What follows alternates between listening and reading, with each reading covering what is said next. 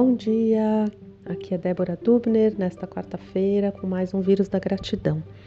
Hoje vou trazer um assunto mais polêmico ligado aos pontos de vista. Quando a gente faz o exercício da gratidão, muitas vezes é, buscando motivos que nos fazem sentirmos gratos, e o mundo está despencando, como agora, numa pandemia, com tanta coisa triste, com tantas dores, perdas, dificuldades, desafios, muitas vezes isso pode incomodar, pode trazer questões de outras pessoas, como se estar bem ou se sentir grato é, fosse um ato egoísta, talvez um ato de que a gente não está percebendo os problemas do mundo. E, e, é uma questão importante da gente observar.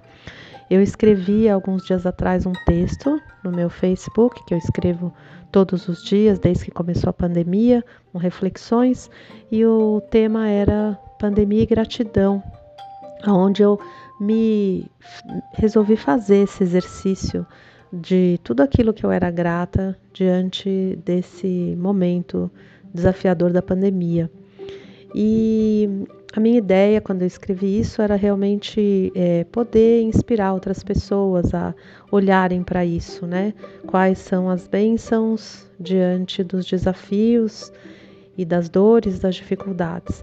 Mas é, teve um comentário de uma pessoa é, bastante irônico até, mas muito relevante que me fez refletir bastante sobre sobre como é difícil conciliar realidades quando a gente busca um caminho que a gente está vendo e outras pessoas têm outros caminhos. E é muito importante a gente poder acolher os diferentes pontos de vista.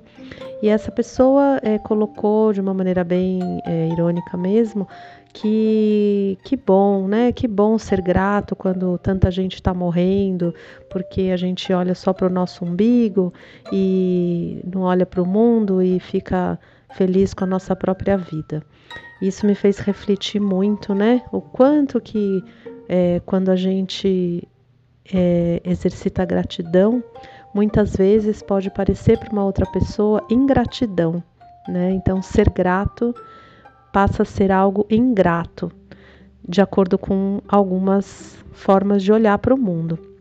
E talvez alguns de nós vamos continuar passando por isso e é muito interessante a gente acolher, né? Acolher é, quais são os olhares diferentes do nosso, né? Então, realmente é, pode parecer que quando a gente faz o exercício da gratidão todos os dias, nós temos uma vida privilegiada. E claro que nós temos, eu tenho.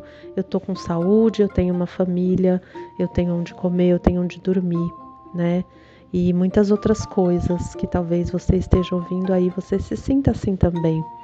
De qualquer forma, é, eu conheço muita gente que tem tudo isso e está é, reclamando em casa, sem poder fazer nada por alguém, né? Sem conseguir ficar bem, cuidar da própria vida e de outras pessoas também. Então, o vírus da gratidão é uma medicina bem sutil, delicada e, e convidativa para que a gente possa cuidar da nossa saúde emocional, da nossa saúde mental e também da nossa saúde física. Que a gente possa se conectar cada vez mais com as bênçãos do nosso dia, que podem ser pequenas coisas singelas, e que a gente tenha mais força para seguir adiante, para lidar com os desafios, com as perdas, com as tristezas, com a dor do mundo, que não sei, no meu caso ela chega muito forte. Quando eu me conecto com essa dor do mundo, é algo assim muito avassalador dentro do meu coração.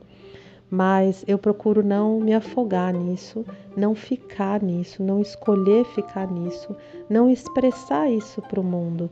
Eu procuro expressar uma forma de olhar para a vida onde a gente possa estar tá fazendo essa colheita de bênçãos, ainda que esteja difícil, ainda que a gente esteja talvez num dos momentos mais desafiadores da humanidade.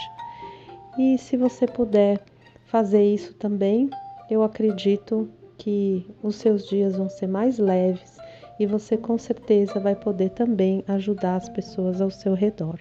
Mas fica aí o convite para acolher todos os pontos de vista de muitas realidades e que a gente possa criar uma cultura de paz, de tolerância, acolhendo aquilo que é diferente do que nós acreditamos, porque só assim será possível realmente ter o um mundo que nós queremos.